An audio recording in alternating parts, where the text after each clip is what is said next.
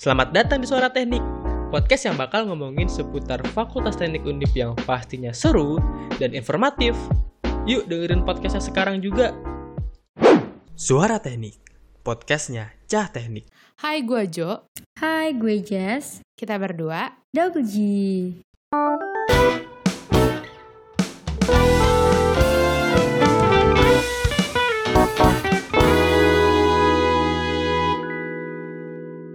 Halo semuanya, kembali lagi di Ngobrol Ngobrol Mental. Nah, di sini kita kedatangan tamu baru nih. Siapa aja, Jo? ada Mas Mbak Teknik kita tahun ini. Eh, bukan tahun ini sih, ini Mas Mbak Teknik kita yang pertama nih, Jasmine. Juara-juaranya ya. Iya. Mungkin kita bisa minta perkenalan dulu nih ke Mas Mbak Teknik yang juara mungkin dari siapa? Halo semuanya, perkenalkan aku Juan, Juan Daniel Semajuntak. Aku dari jurusan Perencanaan Wilayah dan Kota, angkatan 2019. Salam kenal. Salam kenal Kak Halo, Juan. Kak Jo. Boleh langsung Kak Maudi nih sebagai Mbak Teknik kita. Oke, eh, sebelumnya terima kasih atas waktunya. Halo, perkenalkan nama aku Maudi Widya Putri, bisa dipanggil Maudi dari jurusan Teknik Lingkungan Angkatan 2020. Oke, salam kenal Kak Maudi. Salam kenal. Boleh dilanjut sama Mas Teknik kita yang kedua nih, ada Kak Sabam. Oke, halo Jo dan juga Jasmine. Kenalin aku Sabam dari Teknik Industri Angkatan 2019. Salam kenal. Salam kenal Kak Sabam. Lanjut dari Mbak Teknik kita ada Kak Eva. Silakan Kak Eva. Oke, halo semuanya. Perkenalkan nama aku Eva, Eva Nur Fitriana, dari jurusan Teknik Perencanaan Wilayah dan Kota, angkatan 2020. Salam kenal, Kak Jo, Kak Yasmi. Salam kenal Kak Eva. Oke, ini udah kita udah kenalan nih Min. Lanjutnya mau ngapain lagi sih kita nih? Ternyata banyak juga yang 2020 ya, Jo. Aku kira tuh 2019 atau 18 gitu. Ternyata 2020 juga banyak. Nanti kita saling, 2020 saling manggil kak. juga. Kita saling manggil kak gitu. Iya, biasa di ngomik kita nggak ada kataan ya. Mungkin aku pengen nanya nih, gimana sih Mas Mbak dan teman-teman kuliahnya aman-aman aja atau gimana? Eh, Boleh langsung jawab alhamdulillah, aja. dari aku dulu kali ya. Eh, Alhamdulillah, sejauh ini eh, ya tuh banyak tugas karena eh, Mas mempersiapkan buat UTS, dekat-dekat UTS juga. Jadi eh, buat waktunya lebih spend buat ngerjain tugas sama persiapan eh, UTS gitu. Oke. Oh iya, kita semua mau UTS nih. Jasmine udah siap gimana UTS-nya nih? Minggu lagi insya Allah siap. Ini eh, UTS -nya pada kapan nih kira-kira? Sama sama nggak sih UTS kita? Barengan sih kayaknya ya, masih minggu depan lagi kan ya? Iya 11 ya mulainya. Hmm. Oh, sama. Terus yang lain gimana nih Mas Mbak dan teman-teman? Sama aja nggak sih, palingan Kak, itu tuh kayak ya udah tinggal nugas-nugas aja karena mau UTS jadi numpuk gitu. Cuman ya nugas aja sih buat sama belajar buat persiapan UTS aja sama kayak Kak Eva. Nugasnya sampai begadang gitu nggak? Hmm, kalau aku sih enggak ya, soalnya aku tuh lebih kayak aku bukan tipikal orang yang begadang soalnya, jadi aku selalu habisin waktu dari pagi sampai jam-jam 11 gitu, tapi di atas itu aku udah tidur. Nggak tahu yang lain. Tapi enak mas, tapi masih enak kalau cuma nugas doang. Mungkin nih Jasmine sama aku nih ya di teknik industri kita tuh lagi running yang namanya praktikum prosman ya nggak Jasmine? Gimana? Bener banget Mas. Iya, jadi kita bukan cuma nugas, tapi lagi ada praktikum. Jasmine juga ada dua praktikum ya, TP sama Prosman. Aku pun juga ada dua praktikum yang tentunya uh, spend a lot of time begadang juga karena menurut aku begadang itu bukan wajib, tapi karena memang jadwal-jadwal lain juga selain kuliah, makanya jatuhnya jadi begadang. Deadline-nya tuh mepet gitu nggak sih Mas? Jadi kita emang diharuskan untuk begadang. Benar. Iya, secara tidak langsung kita harus bergadang untuk menyelesaikannya. Menurut aku sih gitu.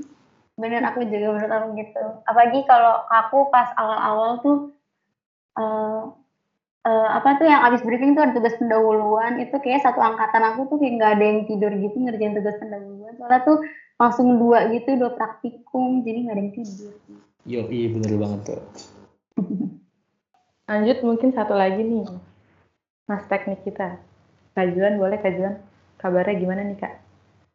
Untuk kuliahan sih sebenarnya ya hektik-hektik biasa lah kayak udah masuk semester 5 mungkin Eva tahu ya di PWK itu terkenal terkenal yang namanya studio.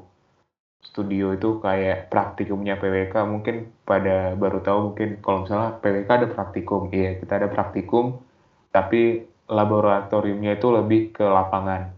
Jadi di situ kita melakukan suatu eh, perencanaan di kawasan tertentu yang nantinya ditentukan oleh pihak dosen sendiri untuk tahun ini angkatan 2019 PWK itu dapat wilayah studinya itu di Kediri yang di mana uh, beberapa orang perwakilan kelompok dari kita itu melakukan survei ke lapangan langsung ke Kediri.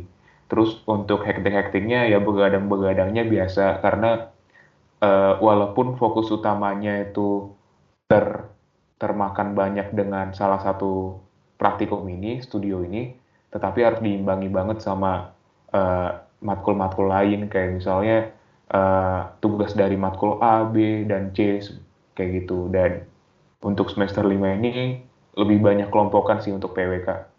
Jadi lebih ke diskusi, diskusi, diskusi setiap malam kayak gitu.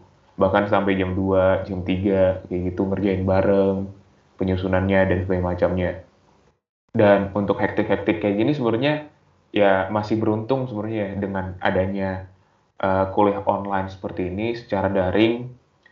Lebih lebih hemat tentunya dalam hal transportasi yang di mana kalau misalnya offline diskusi kita harus kumpul bareng kayak gitu. Terus ke kelas juga harus pergi lagi bensin lagi kena. Tapi kalau misalnya online kayak gini kan daring kayak gini lebih lebih nyaman aja sih sebenarnya dirasanya tapi walaupun ada kekurangannya lah kayak misalnya diskusinya kurang kena banget lalu juga uh, penyampaian materi dari dosen juga kadang-kadang ngalor ngidul kita dapatnya kan karena kena uh, ke distract sama hal-hal lain kayak gitu loh. Itu sih sebenarnya untuk semester ini. Tapi uh, untuk keseluruhan puji Tuhannya masih bisa dijalani lah.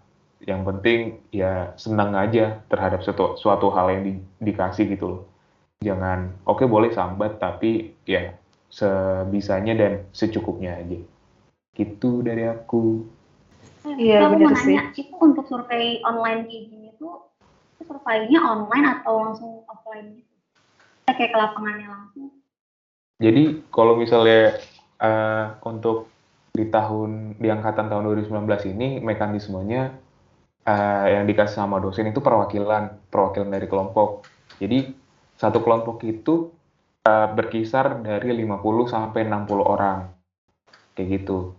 Jadi dari untuk untuk semester ini yang survei itu kedapat untuk semester ini yang survei itu kedapatannya lima orang per kelompok kayak gitu. Jadi lima orang ini ada persyaratannya juga kayak persetujuan dari orang tua, pendanaan yang juga harus cukup dan sebagainya macamnya. Terus nanti di sana langsung ke lapangan kayak datang ke instansi-instansi terkait, kemudian juga uh, uh, melakukan penjaringan aspirasi dari masyarakat sekitar seperti itu. Karena kalau misalnya online kayak gini surveinya lebih apa ya nggak pasti aja gitu loh jadi selama ini kita kalau misalnya online survei itu benar-benar ngandelin data dari Google Google Street Map terus dari BPS dan yang di mana data-data tersebut pasti ada update-update terus kan gitu jadi harus harus turun ke lapangan biar tahu kondisi existingnya kayak gimana dan nantinya pun perencanaannya lebih settle gitu Iya. Jadi untuk mekanismenya emang emang uh, karena online ini yang lima orang itu atau emang dari offline juga sebetulnya lima orang? Nah, malahan kalau misalnya offline tuh satu kelompok, Jasmine. Benar-benar satu kelompok tuh datang ke wilayah studi, di situ bagi job desk, di situ uh, survei benar-benar survei, tapi juga harus diimbangi dengan matkul-matkul lainnya yang dijalanin kayak gitu. Jadi lebih chaos lagi sih sebenarnya. Berarti ada positifnya dong dari online ini kayak nggak terlalu sales. Ya iya ada positifnya. Jadi sebenarnya dari semua hal ya eh, dari dari pandemi ini sendiri aku bersyukur juga sih kayak eh, aku bisa bisa dapat me time-nya gitu loh, nggak harus eh, keluar-keluar banget. Tapi kan kalau misalnya kita offline tuh kelas kelar kelas pun setelah setelah selesai kelas pun pasti teman-teman ngajak makan, ngajak nongkrong dulu kayak gitu. Jadi lebih ya puji Tuhannya juga sih ada ada pandemi juga kayak eh, bisa bisa diskusi ke diri sendiri gitu loh. Jadi bukan bukan maksudnya eh, overthinking atau gimana, tapi lebih kayak harus a- harus ada apa nih yang harus diimprove dan sebagainya macamnya. Kekurangannya apa nih? Jangan sampai setelah pandemi ini selesai masih jadi orang yang sama kayak gitu. Toh juga ada evaluasi diri masing-masing kan. Kayak gitu sih aku nanggepnya. Dan satu lagi ya harus gini sih melihat segala hal itu ada titik terangnya gitu loh sekecil apa pun karena dari situ juga bisa nyaman aja sekalipun itu musibah yang besar itu sih dari aku min Iya benar-benar emang banyak juga sih positif positif dari pandemi. Mungkin ada juga yang terkena dampak negatif, tapi ya pasti nggak mungkin dong kayak setiap bencana atau apa pun itu hanya negatifnya aja. Bisa ada positifnya Benar. juga. benar-benar Mungkin aku langsung aja ya mau nanya ke Mas Mbak yang udah juara. Aku pengen nanya, gimana sih rasanya udah juara di Mas Mbak Teknik? Karena kan Mas Mbak Teknik ini kan masih pertama banget nih perdana di. Terus kayak kepikiran gak sih jadi juara? Aku mau nanya itu aja sih. Ini to be honest percaya nggak percaya, aku sebenarnya nggak sama sekali nggak pernah kepikiran untuk jadi juara karena waktu announcement-nya itu kan Eva yang disebut tuh juara dua dulu kan Eva. Nah nggak pernah terbesit sekalipun di kepala aku aku bakal jadi juara satu karena ada peserta yang aku adore banget cara bicaranya, knowledge-nya dia, terus parasnya juga cantik gitu. Jadi dan momen waktu nama aku dipanggil itu itu kalau misalnya uh, Joe atau Jasmine ngeliat atau nonton waktu final malam puncaknya itu aku nganga ternganga gitu. Karena emang sama sekali nggak ada pikiran untuk menang jujur. Jadi ya aku lumayan bukan lumayan sih senang banget gitu. Karena sama sekali emang terbesit dan tiba-tiba datang aja jadi kayak hadiah gitu jatuhnya alhamdulillahnya sih kayak gitu ya bersyukur gitu karena dapat kesempatan uh, bisa jadi Mbak Teknik 2021 yang perdana banget ya di Fakultas Teknik. Mungkin dari aku segitu aja sih. Uh, lanjut bisa ke kajuan kali ya, ke partner aku.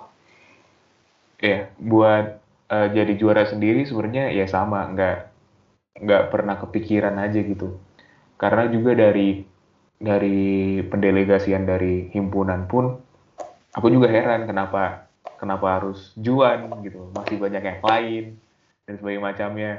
Dengan stigma-stigma mereka juga tentang tentang aku juga ya kenapa kepikirannya juan kayak gitu. Dan ya udahlah udah udah dimasukin juga ke grupnya dan dan juga udah dikasih kepercayaan sama himpunan. Ya mau nggak mau harus kasih yang terbaik kayak gitu. Pun waktu ngasih yang terbaik dalam rangkaian acaranya ya sebenarnya nggak berharap lebih. Kayak ya udah semaksimal mungkin aja. Asal nggak malu-maluin himpunan aja bertanggung jawab gitu sebagai uh, seseorang yang didelegasikan. Dan waktu sampai malam puncaknya pun sebenarnya banyak banyak orang-orang yang yang benar-benar aku lihat dari mas-mas teknik yang lain nih pak per jurusan masing-masing itu banyak yang lebih. Kayak mereka benar-benar percaya diri buat ngunggulin bakatnya mereka benar-benar uh, ambisius gitu dan sebagai, sebagai macamnya. Dan kasarannya ya cukup minder lah kayak gitu. Dengan rentetan pengalaman-pengalaman mereka kayak gitu. Dan pun ya di sana saat malam puncak ya cuma cuma berusaha untuk menjadi diri sendiri dan berusaha ngomong apa adanya aja tanpa tanpa harus menjadi seseorang yang uh, naif kayak gitu. Dengan dengan fakta-fakta yang ada dan sebagainya macamnya. Dan saat pengumuman pun nggak uh, nggak kepikiran aja gitu loh. Pas di kos sendiri uh, dengerin pengumumannya kayak kenapa Juan? Kenapa harus Juan? kayak gitu. Dan ya udah pas udah kepilih udah dikasih tanggung jawab juga jadi mas teknik ya jalanin aja kayak gitu. Toh juga bukannya gara-gara dipaksain bukannya gara-gara diceburin ya setidaknya harus bertanggung jawab atas pengakuan orang lain terhadap diri kita masing-masing kayak gitu ya untuk mempertahankan pengakuan tersebut ya bertanggung jawab atas apa yang telah dilakukan atas apa yang diterima dan sebagainya macamnya dari aku kayak gitu Eh, tapi Kak, aku izin masuk bentar ya. Gimana, Di? kita seleksi itu aja tuh aku udah udah gini loh, udah ngeliat kalau kayaknya sih aroma-aromanya tuh kajuan gitu loh. Karena jadi kebetulan kan aku tuh sempat waktu CTM BMFT itu, kalau nggak salah itu waktu ke PWK itu aku nggak tahu kenapa aku bisa inget namanya kajuan itu. Cuman aku udah notice kajuan itu dari lama gitu loh. Kayak emang orangnya tuh pertama aktif, yang kedua itu dari cara penyampaiannya juga bisa dilihat kan. Bahasanya tuh sangat-sangat tertata gitu. Jadi kalau menurut aku kajuan itu emang udah pantas gitu loh. Jadi jujur aku nggak kaget sih waktu kajuan yang dipanggil. Karena aku udah ngeliat kalau kajuan itu emang berpotensi banget. Sama kayak Kasabam juga, karena Kasabam kan kebetulan senior aku di UDF tuh. Jadi ya udah kayak nggak tahu kenapa ini ya, mungkin kebetulan aja. Cuman di, di pikiranku itu untuk masnya itu emang aku ngelihatnya kajuan sama Kasabam. Dan ternyata bener, waktu pengumumannya itu ada Kasabam sama kajuan. Aku lumayan kaget sih di sana. Karena emang dua-duanya aku pikirin untuk masnya tuh yang ini, gitu. Itu sih, hehe, nambahin aja dikit. Oke, mau di. Jadi sebenarnya kalau misalnya soal aktif sendiri ya dalam dalam forum-forum kayak gitu ya, menurutku suatu hal yang wajar ya buat seorang yang seseorang yang udah menjalani dan menduduki bangku perkuliahan karena ya kalau misalnya ngakunya sebagai kaum intelektual ya seharusnya bukan menjadi seseorang yang cuma manut, manut, manut dan manut. Pun kalau misalnya kita tahu apa yang seharusnya dilakukan yang benar, ya apa salahnya gitu loh buat aktif kayak gitu. Ya kesalahan-kesalahan sekarang ataupun kekurangan-kekurangan era sekarang bukannya bermaksud eh, me- mengkritisi dengan tidak senonoh tapi ya teman-teman di sini udah pada tahu lah mungkin ya eh, banyak banyak teman-teman kita yang lain ya itu sebenarnya hak mereka untuk fokus ke dalam akademik tapi akankah melihat temannya yang sedang sedang kesusahan ataupun melihat suatu keadaan yang benar-benar nggak benar, kita diam kayak gitu. Toh juga kita merasakan pelajaran dari rakyat, kita juga merasakan bangku kuliahan, materi dari dosen segala macam ya itu karena rakyat dan segala macamnya. Dan apa salahnya dan apa ruginya untuk melakukan ya utang budi itu dibayarkan kembali gitu. Itu sih maksud aku.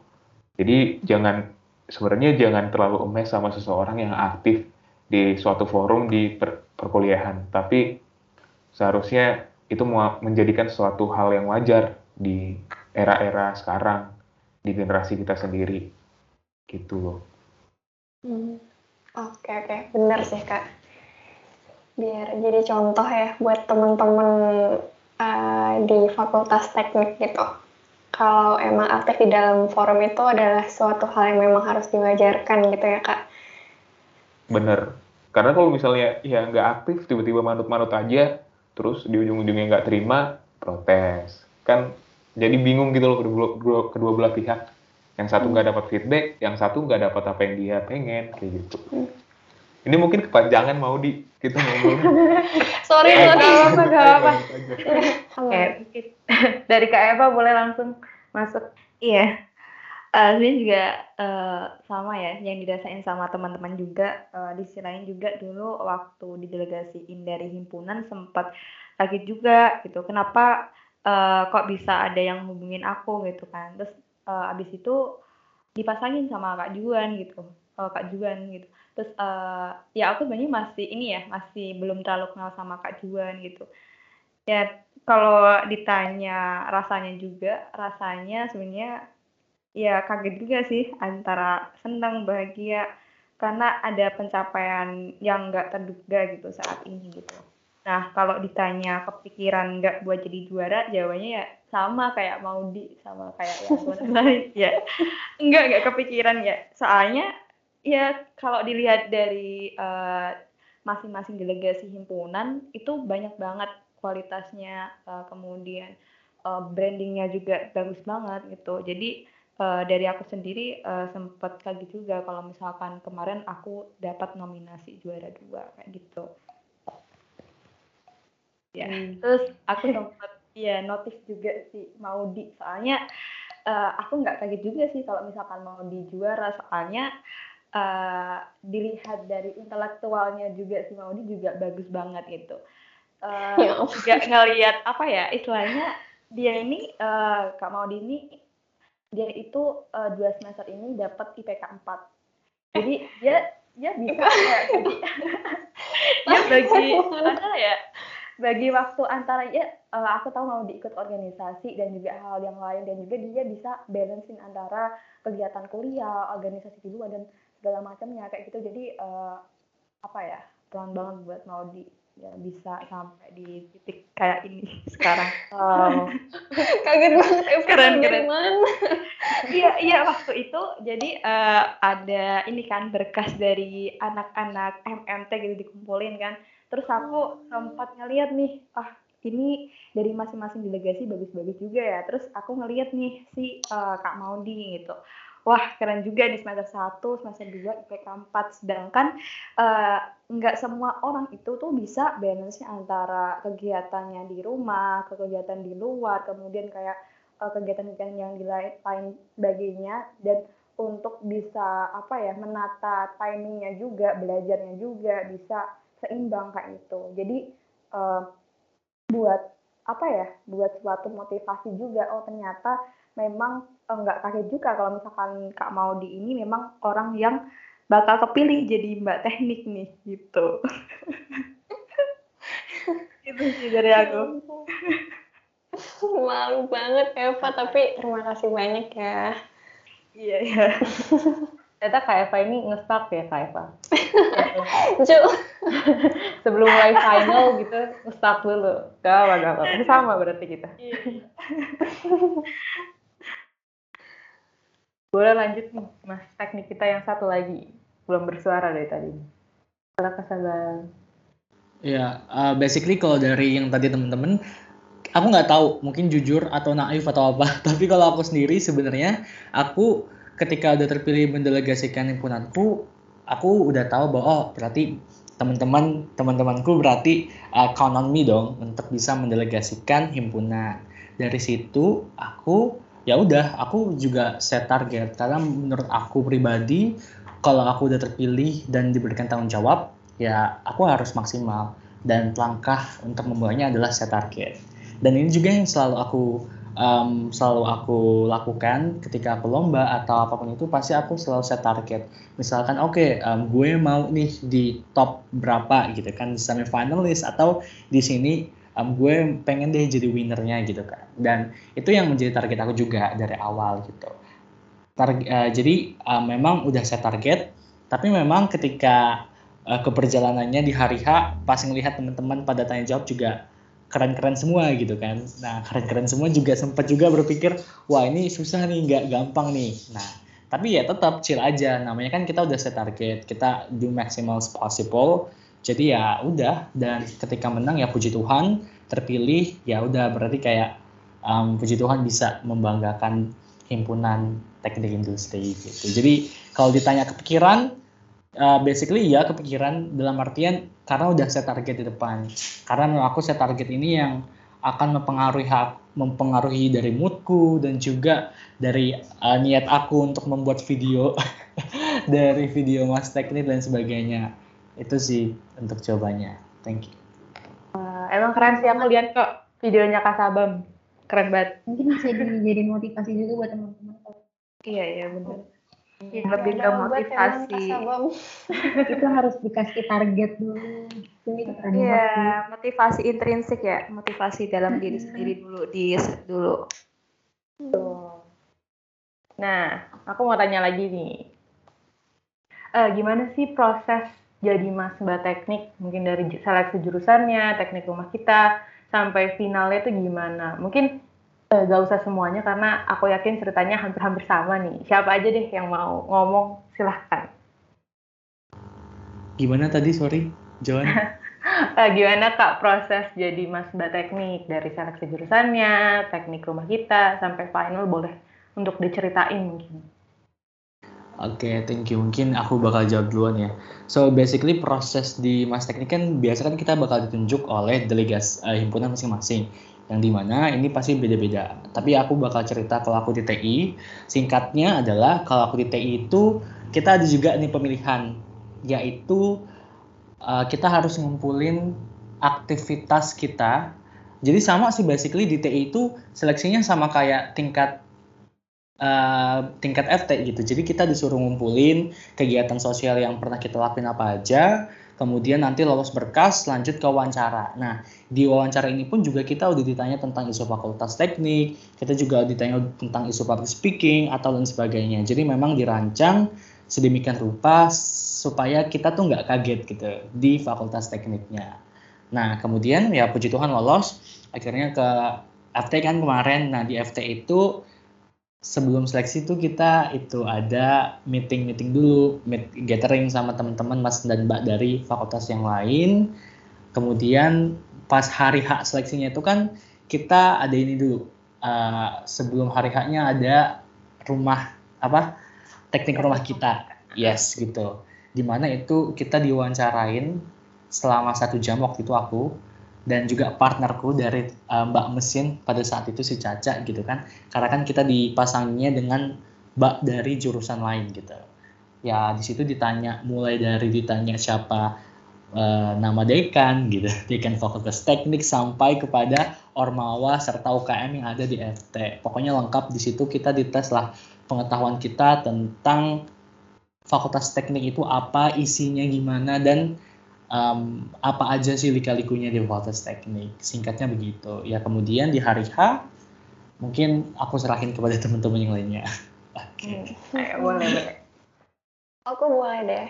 Uh, jadi kalau di hari H itu malam puncak kan namanya ya. Nah di sana sebenarnya seperti malam puncak pada umumnya jadi nanti masing-masing delegasi itu akan diberikan pertanyaan.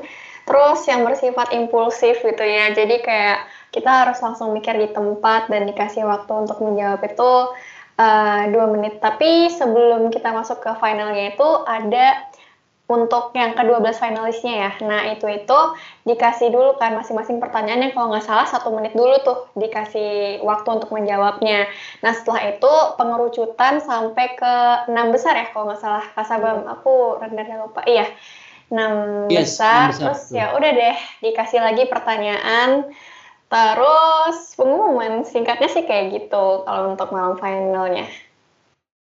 Ah, ya oke. Okay. Uh, eh, mungkin mm-hmm. ini aku uh, izin nambahin juga kalau pengalaman yang aku ini uh, pengalaman yang offline ketemu sama teman-teman Mas Mbak di Semarang gitu. Jadi uh, waktu di Semarang sendiri kita ada nih persiapan bikin video Mas Mbak Teknik, terus kita juga kumpul-kumpul bareng, kita saling diskusi juga gitu. Itu ini sih apa chemistry-nya dapat banget ada uh, Mas Mbak Teknik yang lain buat uh, bantu di bagian ini, bagian itu kayak gitu. Jadi uh, kemarin kita sempat uh, diskusi juga, bagi tugas juga gitu waktu persiapan malam puncak ya kayak gitu. Kalau dari aku sendiri mungkin agak ini sih apa ya agak waktu seleksi kemarin agak kesusahan bagi waktu juga sebenarnya. Soalnya waktu kemarin itu kebetulan uh, tabrakan sama beberapa event gitu di aku.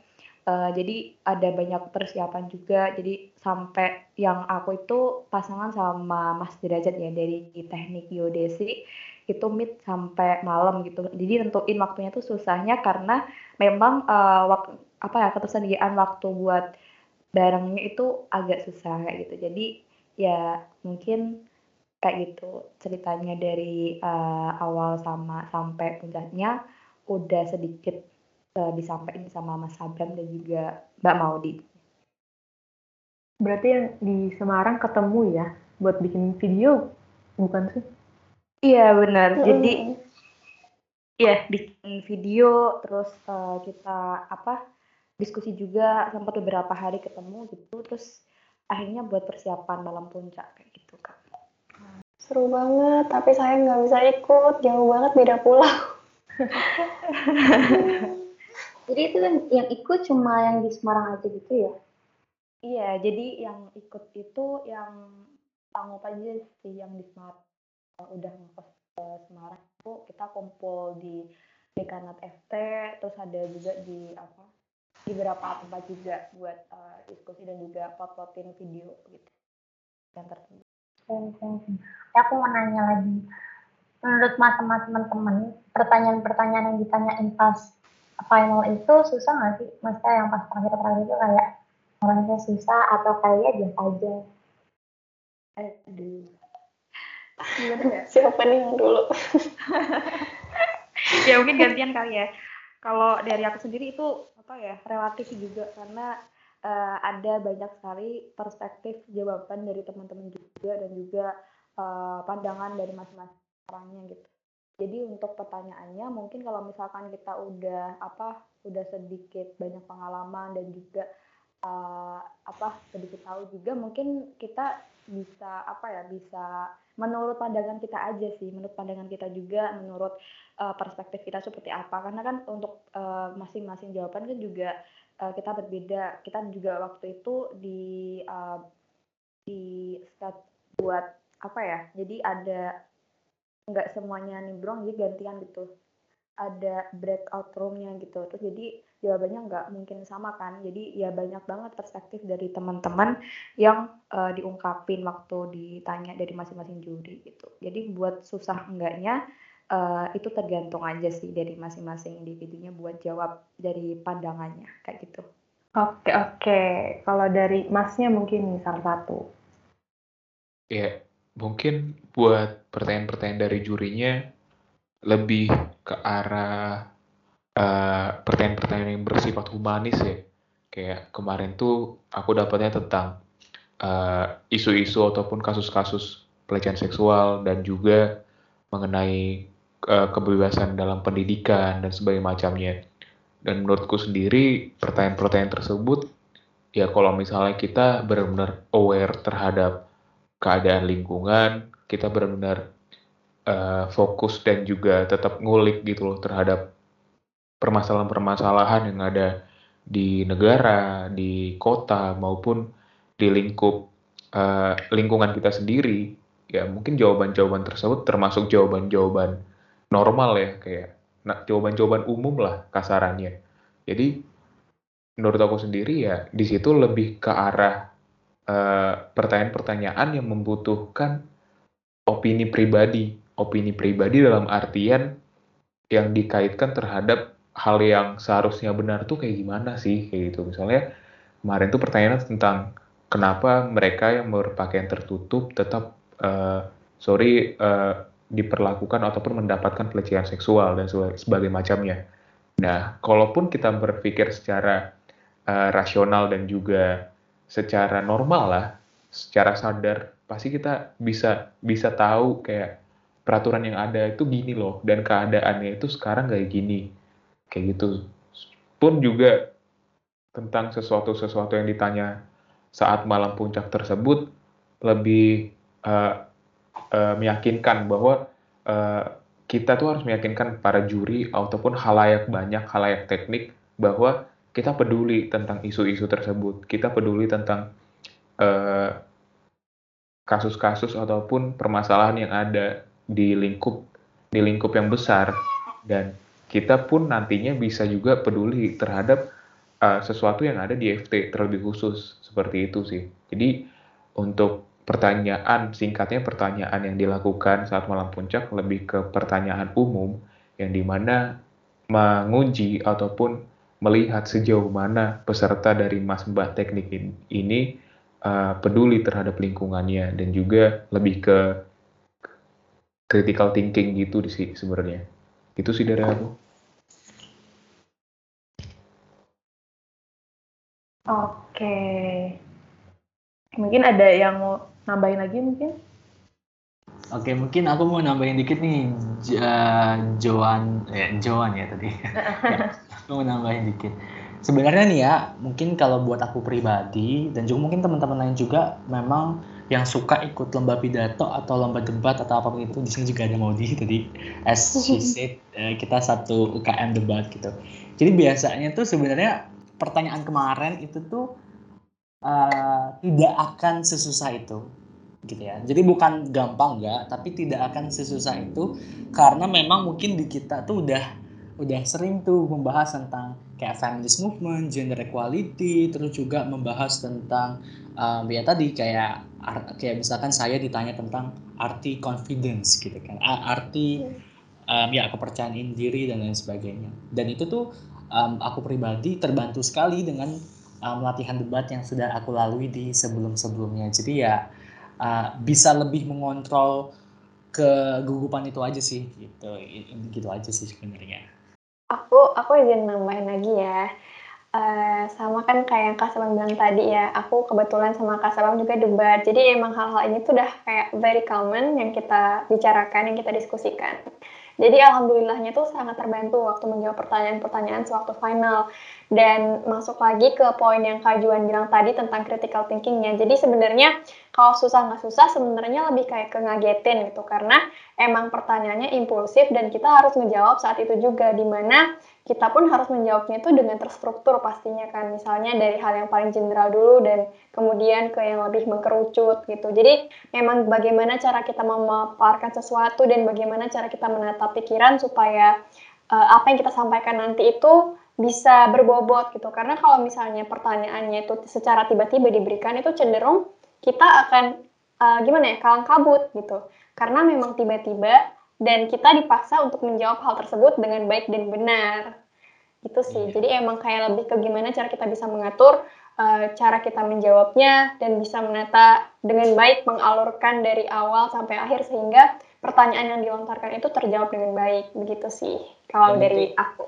Iya. Yang penting nggak itu ya mau dia apa pas ditanya langsung uh, grogi pengen pipis atau apa itu pasti bakal yeah. sangat mengganggu sekali cara kita membawakan jawaban kita. Itu aku sakit perut loh pas abang nggak bisa ditolong itu. Oh, iya. iya aku sakit perut. Aduh tapi waktu tapi bisa. tapi bisa. room, uh, si mas Sabang nih sama Mbak ini juga ini apa persiapan gitu. Jadi si Mas Sabang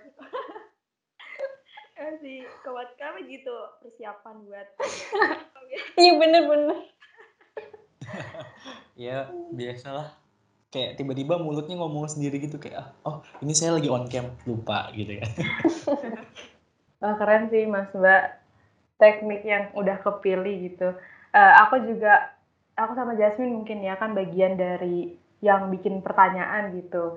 Waktu bikin pertanyaan tuh juga kayak aduh nanti bisa nggak ya jawabnya? Apalagi ini langsung jawab waktunya juga cuma dikit gitu. Uh, tapi aku, yang aku lihat waktu final sih semuanya jawabannya keren-keren semua dan tenang tenang-tenang semua itu sih. Uh, pada pada jawabnya tuh tenang-tenang banget gitu. Karena kalau aku jadi mas mbak ini nih aku nggak bisa jawab gitu. Ah keren banget sih pokoknya. Benar-benar yo pasti bisa. Keren banget pokoknya jawab pertanyaan eh, jawaban jawabannya itu wow gitu. Bisa aja kepikiran. Mungkin Joanna bisa ya Jo tapi jawabnya nggak sekeren keren banget parah banget sih Jasmine memang ya. Kita kan kita. oh iya. Oke oke. Kita lanjut nih daripada ngawang-ngawang. Menurut Mas Mbak dan teman-teman MM, MMT ini kan baru pertama kali ya? Itu tuh keberjalanannya gimana sih? Kayak lancarkah atau kayak aduh baru banget nih kayak kurang lancar kayak kurang persiapan banget sih atau gimana? Menurut mas mbak sekalian. Uh, ini buat perspektif uh, di selatan atau menurut uh, mbak Evanya aja jadi menurutku kalau dari mas MMT ya MMT baru ini ini ajang buat personal branding juga dari masing-masing delegasi dan masing-masing buat terwajar di Fakultas Teknik. Cuman untuk keberjalanannya saat ini uh, kita baru ini sih buat event-eventnya masih apa ya menunggu dari nikatan buat calling atau buat uh, kita gitu. Cuman ya uh, bagus sebagai event perdana juga buat terwajar Fakultas Teknik. Semoga ya harapannya ke depannya bisa lebih berkembang lagi dan juga bisa membawakan perubahan yang lebih signifikan di uh, fakultas teman-teman yang lainnya boleh nambahin dari apa yang sudah uh, aku sampaikan. Kalau dari aku sih ya, menurut aku uh, ini adalah pertama kali diselenggarakan, tapi aku udah bilang ini sudah di kalau aku rate dari 1 sampai 10 itu udah berada di 8 per 10 gitu. Karena dari um, konsepnya konsepnya dalam art untuk pertama kali itu sudah sudah sangat cukup sekali sesuai dengan porsinya kemudian jurinya juga ada Kak Dona di mana itu juga cutting aku kebetulan TI dan aku tahu juga dia. Dia juga coach aku kebetulan dalam dunia per jadi aku tahu dia emang keren banget. Kemudian ada Kak Yalta juga mau press gitu kan. Dan juga um, ini pun juga kemarin kerasa banget nih suasana tekniknya. Misalkan kayak ada supporter dari teman-teman jurusan gitu kan dan lain sebagainya. Jadi memang kayak kemarin sih yang membu apa ya selain itu cuman ajang bukan cuman ajang ya dalam artian selain ini pemilihan uh, istilahnya brand ambassador buat teknik tapi juga ada esensi bahwa kita nih memang anak teknik gitu memang ada kebersamaannya gitu kan sebagai anak teknik ada supporter dan sebagainya. Jadi ya aku pikir ini adalah salah satu gebrakan baru juga yang ada di Fakultas Teknik. Dan tentunya kalau dilanjutin ke tahun depan pasti bakal mungkin ada seleksi tahapannya lebih baru lagi, jurinya lebih fresh lagi, mungkin nanti bisa diundang bintang tamu kan kita nggak tahu ya. Karena kan sudah offline gitu. Jadi ya aku yakin kalau diterusin pasti bakal lebih keren lagi. Karena standarnya di tahun ini tuh udah udah keren banget sih menurut aku. Mungkin um, teman-teman mau menambahkan mau di Juan Eva Oke, aku izin nambahin dikit kali ya. Kalau untuk keberjalanannya sih sama aja yang kayak Kak Saban bilang, itu udah oke. Okay. Terutama kan ini perdana ya, dan di perdana pun itu udah uh, berjalan dengan sangat baik. Dan menurut aku ini adalah pilihan yang tepat untuk BMFT mengadakan MMT tahun ini. Kenapa? Aku rasa ini adalah uh, tempat yang pas untuk bisa mewujudkan tekad uh, apa?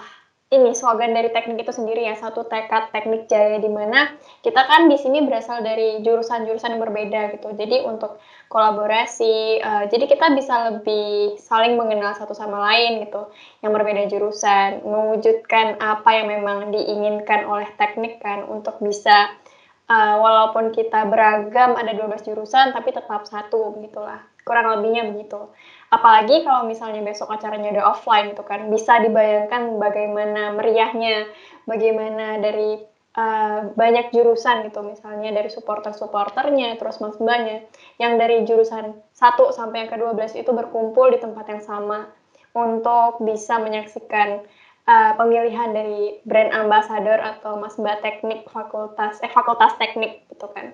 Jadi emang uh, pilihan yang sangat tepat menurut aku Mungkin dari aku itu aja. Oke, oke.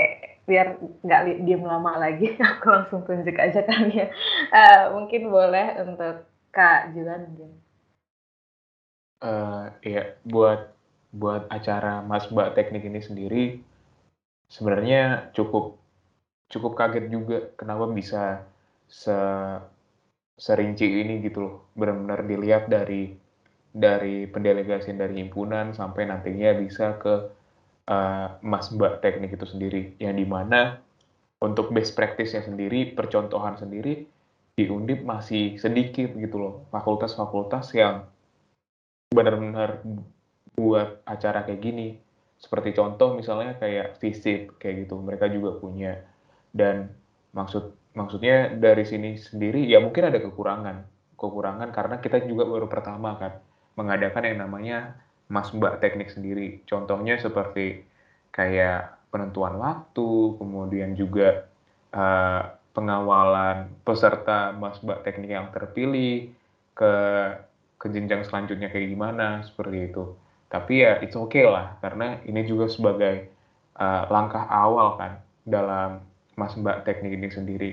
Pun juga yang aku sangat apresiasi yang di mana pertama aku mengiranya kayak uh, Mas Mbak Teknik ini kayak seperti beauty pageant biasa gitu loh. Tapi ternyata untuk melihat lebih dalam, Mas Mbak Teknik ini sendiri lebih kepada tujuan dari teknik rumah kita juga, seperti itu. yang yang tidak lain tidak bukan adalah sebagai perwajahan perwajahan tidak hanya sebagai sosok yang menggaungkan hal-hal baik dari teknik ini, ini sendiri tapi juga ikut ambil andil dalam hal menyatukan jurusan dengan jurusan yang lain menyatukan uh, antar fakultas dan juga dengan pihak dekanat sendiri dan lain sebagainya seperti itu. Dan menurutku sendiri mungkin ini langkah kecil dan mungkin banyak orang juga yang mengatakan bahwa itu bu bukan hal yang terlalu penting, itu urgensinya nggak segitu pentingnya kayak gitu. Tapi dari langkah ini sendiri ya mungkin bisa dilihat hasilnya kayak gimana. Seperti itu. Toh juga lebih baik melakukan hal yang sederhana tetapi hasilnya itu pasti daripada melakukan hal yang kompleks tapi ujung-ujungnya gambling. Seperti itu yang aku maksud. Dan pun uh, dari adanya mas mbak teknik ini sendiri beberapa teman-temanku di fakultas lain seperti contohnya ada ada di FPIC yang mengatakan bahwa mereka juga pengen mengadakan uh, acara seperti ini seperti mas mbak teknik ini sendiri dan beberapa hal yang ditanya kayak mekanismenya dan juga uh, apa yang dilakukan secara teknis dan lain sebagainya kayak gitu. Untuk untuk dari rangkaian acara yang telah selesai yang telah dilakukan oleh pihak Mikatan sendiri terhadap Mas Mbak Teknik ini sendiri ya saran-saran yang nantinya kalian terima waktu mengadakan Mas Mbak Teknik selanjutnya ya coba diterima dan juga dipikirkan untuk uh, mengevaluasi dan juga uh, mengembangkan dari dari Mas Mbak teknik sekarang dan juga yang nantinya kayak gitu sih menurut aku. Boleh lanjut mungkin Eva. Iya, jadi ya kurang lebih kayak yang udah disampaikan teman-teman uh, ajang perdana Mas Mbak Teknik itu uh, bagus lah buat perwajahan juga. Terus sisi lain juga kan uh, untuk sumber daya manusianya yang masuk uh, nominasi juga orang-orang yang memang terpilih dan juga punya potensi yang lebih dari masing-masing himpunannya gitu bisa dilihat dari uh, apa ya istilahnya prestasinya ataupun mungkin uh, aktivitas yang mungkin aktivis di organisasi dan uh, manajemen dari diri masing-masing gitu. Jadi uh, di lain sisi mereka juga bisa mengatur waktunya, kemudian self improvementnya bagaimana, kemudian motivasi intrinsik mereka juga bagaimana gitu. Lihat juga uh, kebetulan sosial dan juga beberapa apa ya pengalaman yang uh, masing-masing Mas Mbak Teknik ini punya kayak gitu. Jadi ini sebagai awal baru buat perwajahan Fakultas Teknik dan juga bisa menjadikan uh, contoh bagi fakultas-fakultas lain di Universitas Diponegoro bahkan mungkin nanti bisa jadi apa ya branding di uh, apa ya Fakultas Teknik ke eksternal juga kayak gitu. Oh, keren keren keren. Jadi tadi kan uh, Mas Badan teman-teman udah nyampein opininya tentang MNT. Coba aku pengen nanya lagi, ada nggak sih pesan-pesan atau pesan atau pesan untuk Mas Mbak Teknik tahun depan? Uh, mungkin secara singkat aja pesan. Mungkin boleh dari Mas Saban dulu. Uh, kesan-pesan aku cuman dua sih. Satu adalah ketika memang lo terpilih jadi delegasi di himpunan kalian, uh, himpunan teman-teman, ya harus dan juga memang sudah eh, sudah sewajibnya ya lakukan terbaik gitu karena pastinya um, teman-teman sehimpunan kan put count on you gitu kan. Jadi memang nggak boleh ada dua hati atau perasaan terpaksa dan sebagainya. Terus yang kedua adalah kalau memang terpilih menjadi mas dan mbak teknik di fakultas teknik um, tentunya merupakan suatu kebanggaan yang besar dan juga sekaligus menjadi platform dan kesempatan buat teman-teman untuk bisa speak up, untuk bisa um, give exposure buat hal-hal yang memang uh, akan menjadi positif untuk teman-teman teknik lainnya atau untuk bisa menyuarakan hal-hal yang menjadi keresahan ibaratnya atau hal-hal yang menjadi masalah yang kita hadapi itu sih menurutku Thank you. Mungkin boleh lanjut ke Mas Iwan untuk pesan singkatnya yang kita tahun depan itu gimana? Iya, yeah, iya yeah, buat pesan singkatnya sih untuk acara Mas Mbak Teknik yang yang ke depannya pertama dari pihak peserta yang terpilih uh, sebisa mungkin benar-benar kasarannya jor-joran untuk untuk menggapai sesuatu itu loh, untuk menjadi seorang mas mbak teknik itu. Dan juga uh, ingat bahwa yang dibawa tidak hanya uh, nama diri sendiri, tapi juga nama himpunan, nama angkatan, dan juga nama teknik itu sendiri yang dibawa. Kemudian untuk dari pihak panitia, penyelenggara, maupun BMFT secara keseluruhan, ya coba fokuskan bahwa setiap proker yang dijalankan, setiap hal yang dilakukan, itu bukan hanya sebagai suatu hal yang diwajibkan, tetapi sebagai bentuk benar-benar bahwa kalian mengabdikan diri di BEM itu sendiri. Tidak hanya sebagai uh, suatu organisasi yang proker sentris, tetapi melakukan sesuatu itu uh, berangkat dari aspirasi para mahasiswa teknik itu sendiri yang notabene yang kalian layani sebagai BEM, sebagai pihak eksekutif, dan harus benar-benar memikirkan apa yang dibutuhkan, urgensi apa yang seharusnya dilakukan, bukan hanya uh, terus untuk turut dengan uh, eh, GDO ataupun apalah itu yang di, di, di atas kertas, tetapi yang lebih penting adalah apa itu yang ada di lapangan itu sendiri. Dari aku kayak gitu sih. Terima kasih Mas Bima. Mungkin boleh lanjut ke Eva.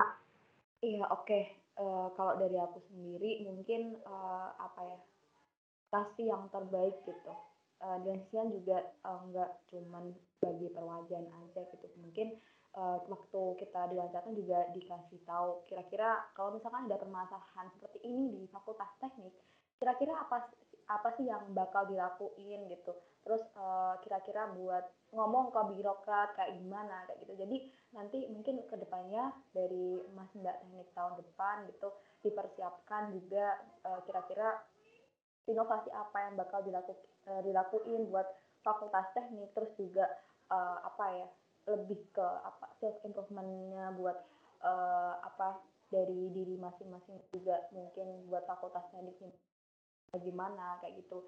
Terus di juga uh, kan karena mungkin nanti ketika ada mas dan mbak yang terpilih jadi pastinya punya potensi yang juga bagus. Jadi dikembangin lagi dan juga mungkin bisa menjadi percontohan bagi teman-teman lain gitu. Ya mungkin uh, dari aku itu dulu mungkin. Uh, mungkin buat aku ya dari aku maksudnya untuk angkatan 2021 terutama buat mereka yang emang looking for space to do their self development gitu. Aku rasa Mas Teknik ini adalah salah satu um, fasilitas yang tepat untuk bisa dipakai dalam rangka melakukan self development.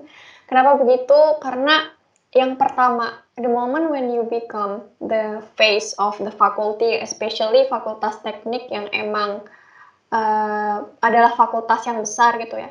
Jadi kamu itu bakal berpikir kalau karena kamu memegang atau kamu uh, meng-carry the burden dari menjadi seorang mas atau mbak teknik, otomatis kamu akan berpikir untuk tetap bisa apa ya, kayak kamu akan berprogres dan tetap memikirkan gimana caranya supaya kamu bisa be the better versions of yourself, not only for the sake of yourself only gitu, tapi juga untuk fakultas kamu gitu. Jadi emang fakultas, ah sorry, maksudnya mas mbak teknik ini tuh emang wadah yang tepat buat orang-orang yang emang pengen banget berprogres. Karena nggak cuma progres uh, aja yang didapat di sini tapi juga exposure terus pengalaman terutama uh, selama satu tahun lamanya begitu ya. Jadi menurut aku ini adalah uh, sebuah wadah yang sangat worth it untuk diikuti. Kemudian juga sebuah wadah yang bisa jadi juga meninggalkan kesan pesan yang sangat bagus nantinya kalau kita udah lulus dari perkuliahan. Karena kan yang namanya perkuliahan itu cuma tiga tahun setengah idealnya gitu kan. Jadi ini tuh yang bakal ya ngasih kenangan gitu kan. Sewaktu kalian masih kuliah, nanti kalian pernah berpartisipasi terutama menjadi perwajahan dari Fakultas Teknik itu adalah suatu kebahagiaan dan kebanggaan yang akan pasti kita kenang nantinya. Gitu sih kalau dari aku. Ayo mau nambahin, Kak? Boleh, boleh. Ya, jadi uh, kalau dilihat sekarang mungkin maba-maba ya, maba-maba itu masih istilahnya pengen banyak ikut semuanya gitu. Nah, pesanku mungkin uh, bisa dipilah-pilah kira-kira apa yang mau diikuti, kemudian bikin apa kira-kira yang mau ingin dicapai itu apa dan juga yang nggak perlu dilakukan itu apa karena uh, aku tahu semangat dari mahasiswa baru tuh sangat masih sangat tinggi banget gitu. Jadi ketika uh, memasuki dunia perkuliahan mungkin uh, pengen banyak banget uh, mendapatkan apa ya achievement ataupun pengalaman yang sangat uh, tinggi itu tapi di lain sisi di sini uh, kita sebagai mahasiswa uh, perlu mengetahui kira-kira potensi diri batasnya itu seperti apa agar uh, tertata dan juga nggak kelabakan kayak gitu karena uh, tugas kita selain juga uh, kuliah di bidang akademik juga jadi kita harus bisa ngatur porsi dalam uh, berkegiatan juga uh, perkuliahan kayak gitu agar kayak nggak keteteran dan juga uh, ke depannya uh, apa yang mau dicapai bisa uh, sesuai target kayak gitu. Oke, oke. Aku mau berterima kasih banget atas diskusinya buat um, mau di Eva, Mas Azza, Mas Juan karena aku kayak sebenarnya saya kayak uh, kaget gitu lah. Aku kira kan kayak bakal canggung atau kayak gimana. Terus itu ternyata banyak juga yang uh, harus aku ambil pengalaman-pengalamannya atau dari omongan-omongan yang bisa dimotivasi buat aku sendiri atau teman-teman aku sekalian. Terus aku juga pengen berterima kasih buat Mas Juan, Mas Abam, Eva sama Maudi udah mau nyempatin nyempatin diri buat hadir di podcast ini. Walaupun ya podcastnya masih kayak gini soalnya kita kan juga masih baru. Jadi ya kita juga tiap episode tuh pasti belajar belajar belajar gitu. Oke mau terima kasih aja sih ke teman-teman dan mas-mas semuanya. Kasih banget aku juga mau bilang terima kasih dan nyempetin waktunya sekali lagi udah mau datang ke podcast ngomong ini. Iya. Iya, uh, dari aku mungkin terima kasih banyak juga karena udah ngundang kami gitu. Ini lumayan seru sih, apalagi di kala-kala hektik tugas, jadi ada refreshing lah ya, ya nggak Pak? Iya benar-benar. Jadi ya gitulah. Jadi selain sisi juga kita masing-masing jurusan punya kesibukan masing-masing, punya itu terus kita tiba-tiba diundang buat ngobrol ya. Kita enjoy aja sih, dinikmati gitu kita juga bisa dengerin dari pandangan teman-teman juga. Hmm, oke oke. Lanjut nih. Mungkin untuk uh, teman-teman fakultas teknik mungkin boleh follow IG Mikatan BMST. Terus boleh follow juga nih uh, dari bintang tamu kita mungkin boleh promote IG-nya dari mungkin Eva atau Maudi Mas Abang dan Juandi. Waduh, ya, masuk. boleh langsung disebutkan. Ya mau di dulu sih. Mau mau di. Eh kok aku ya udah deh boleh boleh. Uh, kalau ide aku itu at mau di WYP. Boleh di follow ya teman-teman. Boleh tetap tuh. Nggak ada apa-apa. Iya oke, okay. mungkin misalnya aku dulu ya. Uh, oke okay, teman-teman mungkin bisa follow uh, at Eva NR Fitriana sesuai nama aja cuman uh, ada yang dibuang hurufnya at Eva NR Fitriana gitu mungkin uh, Mas Juan dan juga Mas Sabam nih bisa promosi Oke, mungkin kalau aku teman-teman bisa follow IG aku Samfans S A M M V A N S 31 Samfans 31. Thank you. Oke, untuk untuk Instagram sendiri boleh di follow akun aku @judan hanya tiga. J U D A A A N. Itu aja. Thank you. Hai teman-teman Fakultas Teknik jangan lupa di follow yang sekarang juga. Iya ini nanti aku habis podcast ini aku belum follow kan ini aku follow semua ini. Mungkin bisa diminta follow back ya teman-teman semua. Oke oke. Siap siap. Sekarang mungkin aku mau kasih tahu juga kalau bentar lagi kita bakal ada IFAS atau Engineering Festival di akhir November. Jadi teman-teman bisa banget untuk nonton gitu. Mungkin karena online ya masih online. Nonton di YouTube nantinya. Ya gitu aja sih pokoknya.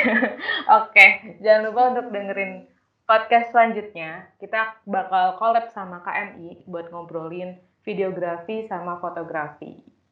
Oke, jangan lupa untuk dengerin podcast ngomik selanjutnya. Bye bye. Bye bye guys. Dadah semuanya. Thank you. Thank you. Bye semuanya. Thank you. Bye semuanya. Dadah. Thank you ya. Oke. Okay.